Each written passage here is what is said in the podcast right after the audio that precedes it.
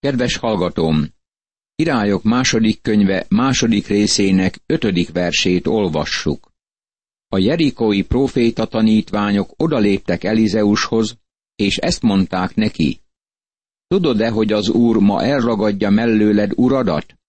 Ő így felelt. Én is tudom, de hallgassatok. Az az érdekes, hogy az emberek akkor is ugyanúgy, mint ma, minden forrásból információt próbálnak szerezni. Ebben a korban a jövendőmondók és az asztrológusok, meg az okkultizmus megszállottjai sokféle ajánlatot tesznek. Az emberek mindenkihez odafordulnak, csak Istenhez nem. Ezeken a területeken semmilyen információt nem lehet szerezni, amit nem kaphatnánk meg Istentől. A próféta fiak tudtak arról, hogy Illés hamarosan távozik, de Elizeus is tudott erről. Nem mondhattak neki semmi újat. Azután ezt mondta neki Illés, maradj itt, mert az úr a Jordánhoz küldött engem. Ő így felelt, az élő úrra és a te életedre mondom, hogy nem hagylak el. Így mentek ketten együtt. Velük ment ötven proféta tanítvány is, és amikor ők ketten megálltak a Jordánnál, azok is megálltak tőlük távol. Illés fogta a palástját, összegöngyölte, és ráütött vele a vízre, mire az ketté vált, ők pedig mindketten szárazon mentek át rajta. Királyok második könyve, második rész, hatodik, hetedik és nyolcadik vers. Az úr ketté választotta a Jordán folyót Józsué és Izrael népe előtt, legalább 500 évvel azelőtt, most pedig megismétli a csodát Illésnek és Elizeusnak. Amikor átmentek, Illés ezt mondta Elizeusnak. Kér valamit, megteszem, mielőtt elragadnak tőled. Elizeus így felelt. Jusson nekem a benned működő lélekből kétszeres rész. Ő ezt mondta. Nehezet kértél, ha látsz engem, amikor elragadnak tőled, akkor úgy lesz. De ha nem, akkor nem lesz úgy. Királyok második könyve, második rész, kilencedik és tizedik vers. Ne értsük ezt félre. Elizeus ténylegesen nagyobb próféta volt, mint Illés. Illés lelkéből kétszeres részt kapott. Amikor azután tovább mentek és beszélgettek, hirtelen egy tüzes harci kocsi jelent meg tüzes lovakkal, és elválasztotta őket egymástól. Így ment föl Illés forgószélben az égbe. Királyok második könyve, második rész, tizenegyedik vers.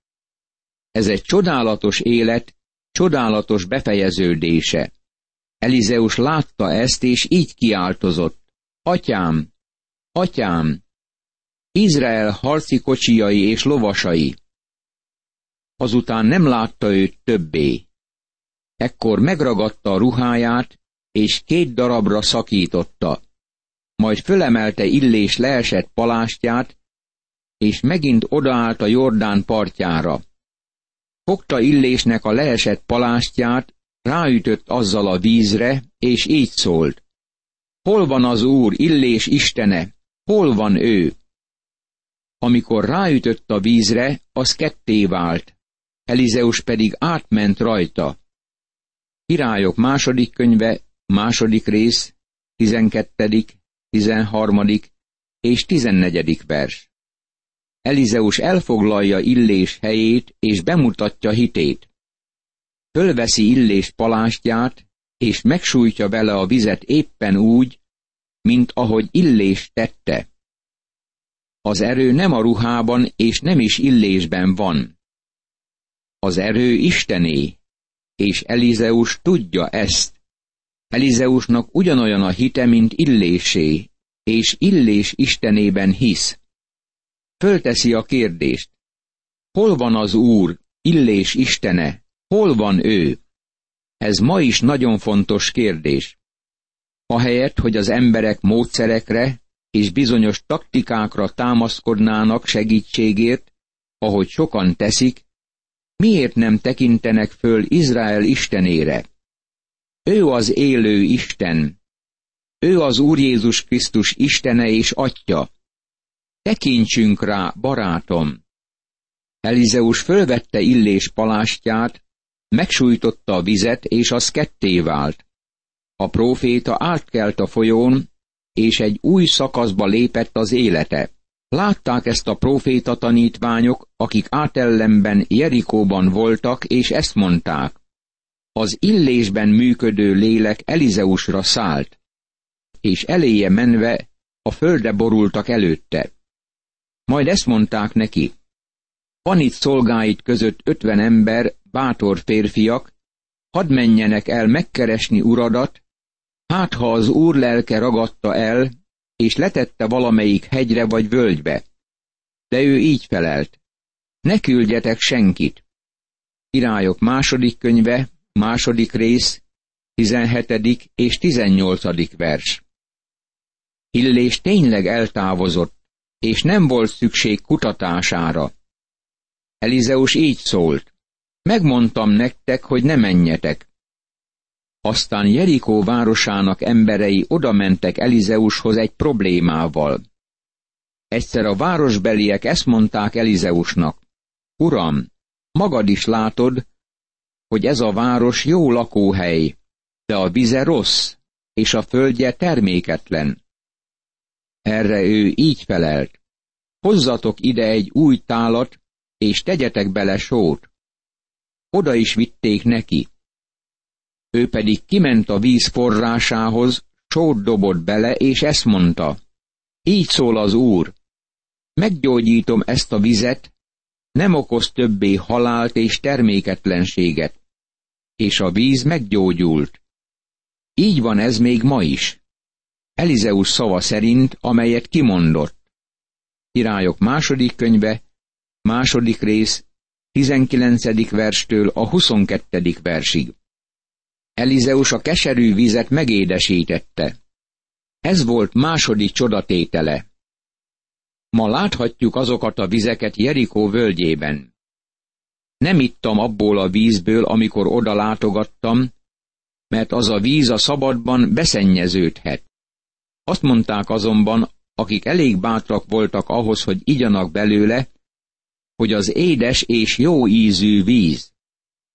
Most következik egy olyan eset, amit annyira bírálnak, mint sok mindent a Szentírásban. Erre az esetre kárörvenve mutatnak Isten igéjének ellenségei, akik siránkoznak e kisgyermekek brutális szétmarcangolásán. Először figyeljük meg a hátteret. Elizeus visszatért arról a helyről, ahol Illés átváltozott, amikor ez az eset bekövetkezett. Már megelőzte őt a hír azon a helyen, ahova ment. Amint igyekezett Bétel felé, gyermekek csúfolták. Elizeus megátkozta őket az úr nevében, és két anyamedve tört ki az erdőből, és szétszaggatott közülük negyvenkét gyermeket. Nem csak a kritikusok, hanem sok őszinte hívő is megdöbben a Szentírásnak ezen a szakaszán. A gúnyolódók így szólnak. Nem akarod nekem azt mondani, hogy Isten elpusztít ilyen kisgyermekeket? Az itt följegyzettek ellentmondani látszanak a Szentírás más részeinek. Először is szükséges fölismernünk, hogy amikor a világba jövünk, akkor emberi értelmünk többé-kevésbé semleges. Gyakorlatilag minden témában semlegesek vagyunk, egy területet kivéve, és ez az Isten elleni lázadás velünk született vonása. Az emberben már születésekor benne van az Isten elleni magatartás. Az ember először is kételkedik a Bibliában. Az ember bármit elfogad és elhisz, csak Isten nem fogadja el. Ha nem hiszed el ezt a nyilatkozatot, akkor figyeld meg, hogy az emberek mennyire buknak a tudományos megközelítés után. Ha a televízióban látnak valakit fehér kabátban és szemüveggel, aztán nyilatkozik a szájöblítőről, a szaktalanítóról, vagy a fogpasztáról, mindenki rohan és megvásárolja, mert az tudományosnak hangzott. Barátom, ez bemutatja az ember természetét. Ha valaki őszinte kételkedő, rájön, hogy minden problémára van válasz Isten igéjében. Ez nem azt jelenti, hogy én válaszolhatok minden problémára, mert én nem tudok.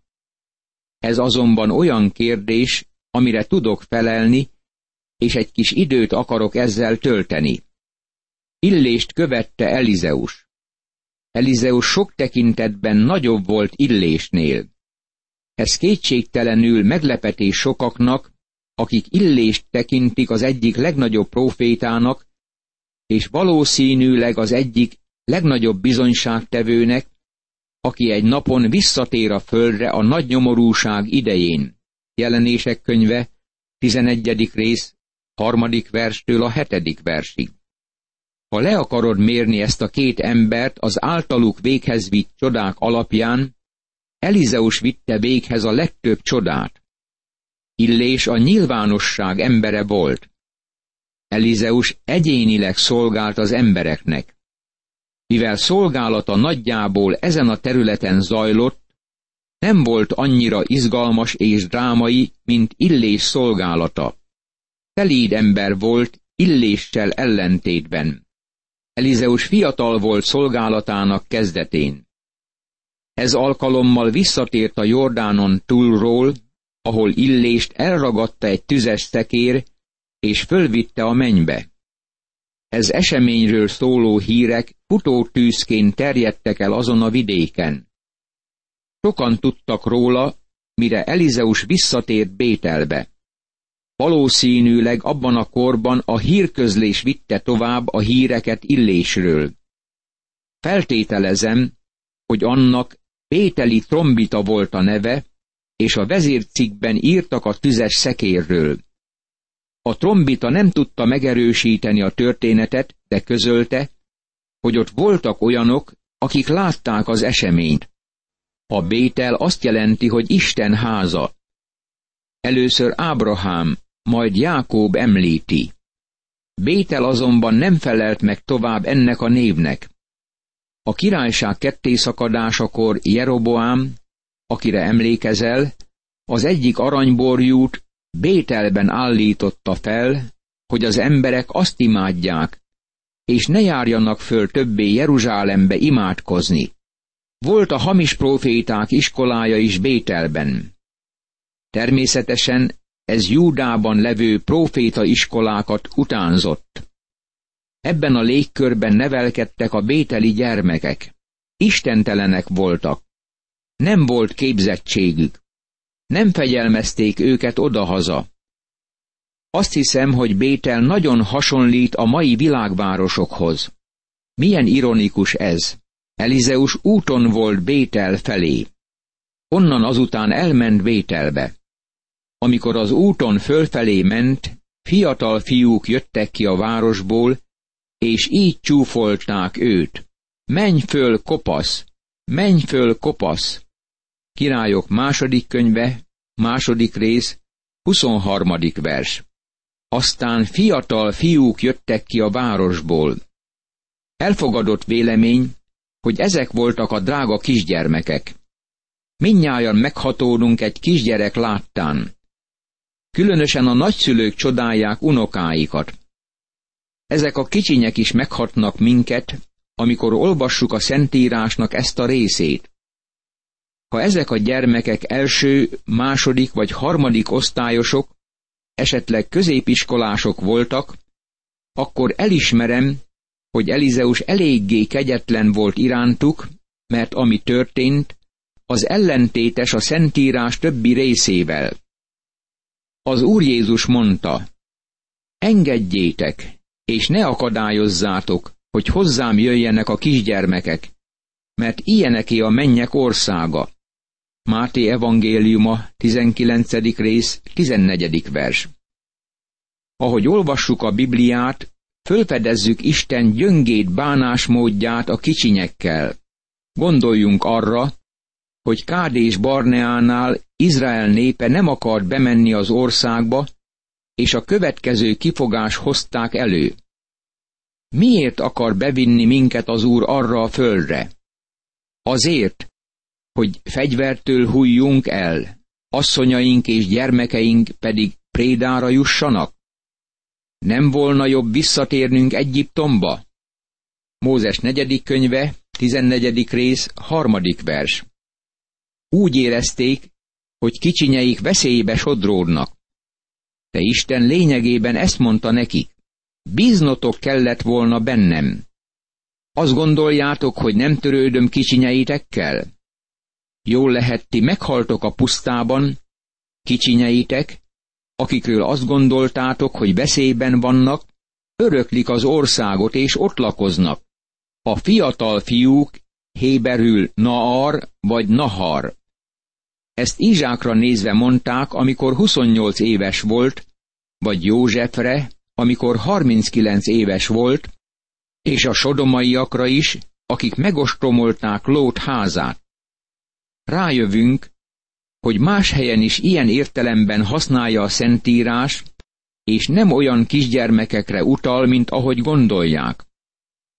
Például Királyok első könyve 12. részének 8. verse ezt mondja.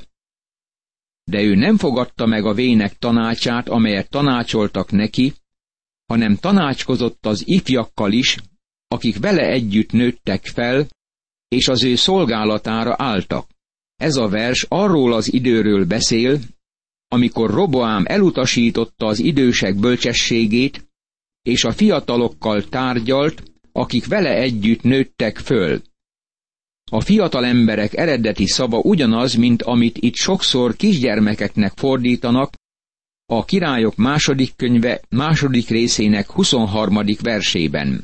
Biztos vagyok benne, hogy senki sem gondolja azt, hogy Roboám kisgyermekekkel tárgyalt, vagy hogy elment az óvodába, és megbeszélte az ügyeket az ovisokkal. Azok fiatal emberek voltak. Amikor Sámuel elment, hogy királyá kenje Isai egyik fiát, akkor azok már felnőttek voltak. Amint elhaladtak Sámuel előtt egytől egyig, így szólt Isaihoz. Ezek mind a te gyermekeid? A gyermek szó ugyanilyen értelemben használatos, a királyok második könyve második részének 23. versében. Leírja Isai felnőtt fiait. A legifjabb fiú, Dávid nem is volt köztük. Azok a huligánok, akik gyalázták Elizeust, fiatal emberek voltak és nem kisgyermekek. Ezt a szót számos helyen megtaláljuk a Szentírásban, és minden más helyen fiatalembernek fordítják. Ez fiatalok csapatja volt. A hamis proféták tanítványai lehettek. Ezek bandába tömörültek, és csúfolták, nevetségessé tették Elizeust. Ezt mondták, menj fel, kopasz fej. Mit értettek ezen? Azt mondták neki, hogy tegye meg ugyanazt, amit Illés megtett. Ezt mondták, miért nem repülsz az égbe, mint Illés? Nevetségessé tették a Szentírásban levő igazságot, hogy Isten az embereket kiemeli ebből a világból. Ez ugyanaz a magatartás, mondja Péter, ami majd ismét megjelenik a földön az utolsó napokban. Ez a királyok második könyvében leírt eset tudatja velünk, hogy Isten megítéli azokat, akik nevetségessé teszik Krisztus második eljövetelét. Péter második levele harmadik részének harmadik és negyedik verse ezt mondja. Tudjátok meg elsősorban azt, hogy az utolsó napokban csúfolódók támadnak, akik mindenből gúnyt űznek, akik saját kívánságaik szerint élnek, és ezt kérdezgetik. Hol van az ő eljövetelének ígérete? Mert mióta az atyák elhunytak, minden úgy maradt, amint a teremtés kezdetétől fogva van. Péter második levele harmadik részének harmadik és negyedik verse. A földön az utolsó napokban sokan nevetségessé teszik a hívőket Krisztus eljövetelével kapcsolatban. Valami ilyet mondanak. Mi a helyzet? Még mindig nem szálltatok föl? Még mindig itt én ferektek? Azt gondoltam, hogy itt hagytok minket. Ez a fajta csúfolódás jelenik meg a hívőkkel szemben. Sokan már most ezt mondják. Hol van eljövetelének jele? Ezért nagyon óvatosnak kell lennünk abban, ahogyan tanítjuk Krisztus második eljövetelét. Nem szabad fanatikusoknak lennünk a témával kapcsolatban. Óvatosan kell vele bánnunk, ahogy azt Isten igéje kezeli. Ezért királyok második könyve csak egy kis képe az ítéletnek, ami azokra szakad, akik nevetségessé teszik Krisztus visszatérését a földre. Az félelmetes ítélet lesz. Ő azonban hátrafordult, rájuk nézett, és megátkozta őket az Úr nevében. Ekkor két medve jött ki az erdőből, és szétszaggatott közülük negyvenkét gyermeket. Királyok második könyve, második rész, 24. vers. Félelmetes, ha egy prédikátor tagadja Krisztus istenségét, és mindazt, amit első eljövetelekor tett. Szörnyű tagadni és nevetségessé tenni Krisztus második eljövetelét. Ez nagyon súlyos ítéletet von maga után. Figyeljük meg, hogy Elizeust kopasz fejűnek nevezték. Tudunk valamit erről az emberről. Kopasz volt. Isten igéjében sok szó esik az ítéletről. Ezért szükséges, hogy a tényeket tisztán lássuk. Amikor megértjük, hogy miről beszélünk ebben az ige szakaszban, akkor semmi nincs itt, ami nem lenne összhangban a Szentírás többi részével. A próféta átkot hirdetett az Isten tagadók fölött. Imádkozzunk! Örökkévaló Istenem, köszönöm, hogy Te igazságos és szent Isten vagy, és amit cselekszel, az mind összhangban van a Szentírás tanításával, amelynek alapján téged megismerhetünk. Add, hogy mindig higgyek benned, és ragaszkodjam hozzád engedelmesen és alázatosan, hogy hűségesen várjam az Úr Jézus Krisztus eljövetelét. Ámen.